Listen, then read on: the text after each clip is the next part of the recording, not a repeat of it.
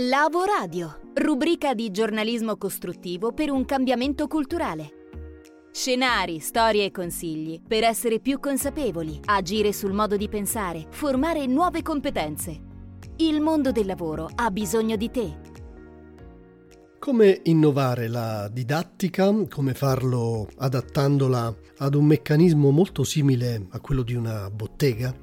Eh, Vincenzo Moretti, ideologo del eh, lavoro ben fatto e autore di un eh, importante blog su Nova del Sole 24 Ore, ha ideato il concetto di didattica artigiana. L'abbiamo incontrato e intervistato per parlare con lui di questa metodologia, di come nasce, di quale scopi abbia e quale può essere il risultato e il valore aggiunto che può portare a ragazzi o a bambini di qualsiasi età. Il concetto eh, viene fuori dal mettere insieme queste eh, due parole, una didattica che ha a che fare eh, non solo con la testa, con il sapere, ma anche con le mani, con il saper fare. Perché solitamente non è così. Solitamente siamo abituati a dividere i saperi, a pensare che ci stanno dei saperi più scientifici, dei saperi più umanistici, dei saperi più teorici, dei saperi più pratici. Eh, la mia idea è che eh, sapere e saper fare sono una cosa sola. Noi siamo quello che sappiamo e quello che sappiamo fare. E questo impatta un po' sull'ibridazione anche delle competenze di cui oggi si parla molto. In pratica come si esplica questa didattica artigiana? Guarda, l'ho immaginata attraverso diciamo, dei punti di riferimento e, e, un percorso, una metodologia, che parte dall'idea che il corso è un racconto, che la classe è un'organizzazione che apprende nel modo in cui diciamo, c'è stata anche trasmessa l'idea di organizzazione che apprende da Tanaka Tarpeuchi, insomma altri pensatori, anche Sean Argiris. La classe come organizzazione che apprende è, è un posto dove eh, praticamente il docente, le cose che il docente sa e sa fare, si intrecciano, si mischiano, entrano in, in relazione, si ibridano con le cose che sa e sa fare ciascun eh, componente della classe. In questo senso ogni studente, ogni studentessa è un autore, è un'autrice, non è semplicemente, quindi è un, una costruttrice o un costruttore di contenuti, non solo un utilizzatore dei contenuti che gli vengono trasmessi. In questo quadro gli stessi libri di testo sono conoscenza di base condivisa e per questo nell'ambito della didattica artigiana io mi muovo per fare in modo che gli studenti e le studentesse ne abbiano visione, li leggano, eh, li abbiano tra le mani prima che inizi il corso, per cui diciamo loro abbiano un'idea loro di quello che sono i presupposti sui quali lavoreremo. L'ultimo aspetto, come si struttura l'unità didattica, che eh, l'ho pensata diciamo, in, quattro, in quattro fasi. Lo speech del docente, che dura non più di mezz'ora, 35 minuti, l'attività di brainstorming, che dura 20 minuti, mezz'ora, l'attività di gruppo, che dura un paio d'ore, e poi l'attività in cui un portavoce per ogni gruppo racconta, fa un breve speech di 5 minuti per raccontare quello che il suo gruppo ha pensato e ha fatto. Eh, qui mi vengono in mente proprio i pitch degli start-up, proprio certe volte per motivare gli studenti, per motivare la classe, dico proprio immaginatevi che io abbia un milione di euro da investire su uno dei vostri lavori, quindi impegnatevi in maniera tale da uh, convincermi a spendere quel milione di euro sul vostro progetto, sulla vostra idea. Processo bellissimo e anche molto lineare, ma a un certo punto tu parli anche di serendipità. Perché?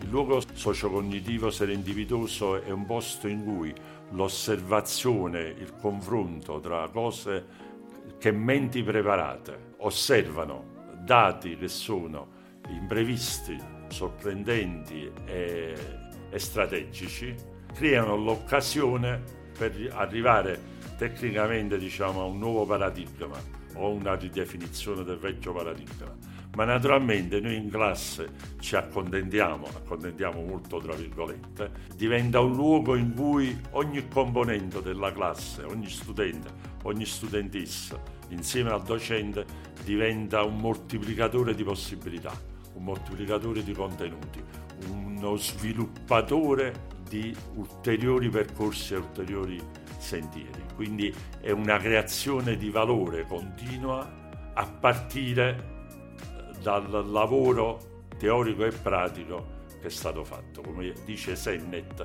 fare e pensare, come piace dire a me molto modestamente, pensare è fare, sia nel caso di Sennett che nel mio piccolo caso, sulla E ci sta l'accento. Fare è pensare e pensare è fare.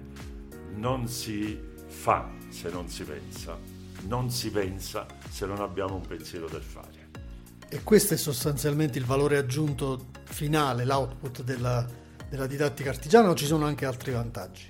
Questo diciamo, è il valore aggiunto dal punto di vista creativo, dell'impostazione, della conoscenza condivisa, del general intellect. Il valore aggiunto pratico sono i manufatti narrativi che i singoli gruppi producono, sono i progetti, i prodotti, proprio mi piace dire manufatti che vengono eh, realizzati, che sono a loro volta eh, esempi di sapere e di saper fare. Eh, se il tema per esempio è partire da un, un pezzetto di film, per ragionare sull'identità, i gruppi produrranno dei podcast, dei video, dei testi, una sceneggiatura, un disegno nel quale loro rappresenteranno, dopo lo speech, dopo il brainstorming, dopo il lavoro di gruppo, rappresenteranno la loro idea di identità, il loro prodotto dal punto di vista, come dire, del, dell'identità, il prodotto creativo del lavoro che hanno realizzato. Se sono falegnami faranno un mobile, se sono giornalisti faranno un articolo, un podcast, eh, se sono inventori proporranno un'invenzione, se sono start-upper proporranno un'idea per un'impresa innovativa. E questo principio, questa metodologia è applicabile a tutte le età, a tutte le fasce d'età? Ti ringrazio molto eh, per questa domanda, è una cosa a cui tengo molto. Io lo faccio, sul web si possono trovare tutti i riferimenti sul mio blog Lavoro Ben Fatto, lo faccio dalla prima elementare all'università.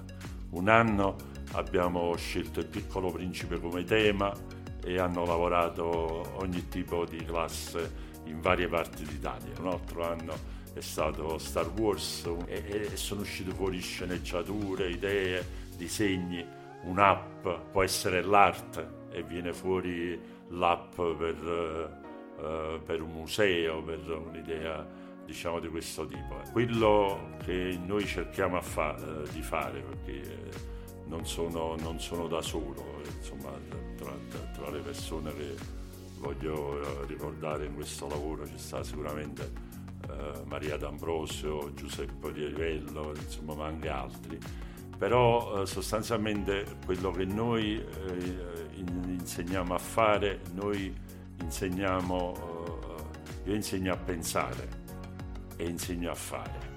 Il punto è mettere i ragazzi nelle condizioni che al, alla fine del loro percorso di studio loro siano in grado di costruirsi il loro percorso lavorativo, di progettarlo e di realizzarlo poi può essere per un'impresa, possono essere imprenditori di se stessi, possono fare quello che vogliono. Però se hanno una metodologia, se hanno un approccio, se hanno un metodo, come sai, diciamo, basato anche sul lavoro ben fatto, loro riusciranno sicuramente ad essere costruttori del loro presente. Perché anche il futuro, come sappiamo, è, è, è susseguirsi di eh, momenti presenti. Per approfondimenti, percorsi informativi e formativi personalizzati, scrivici a info-lavoradio.com. Con noi, nel tuo futuro.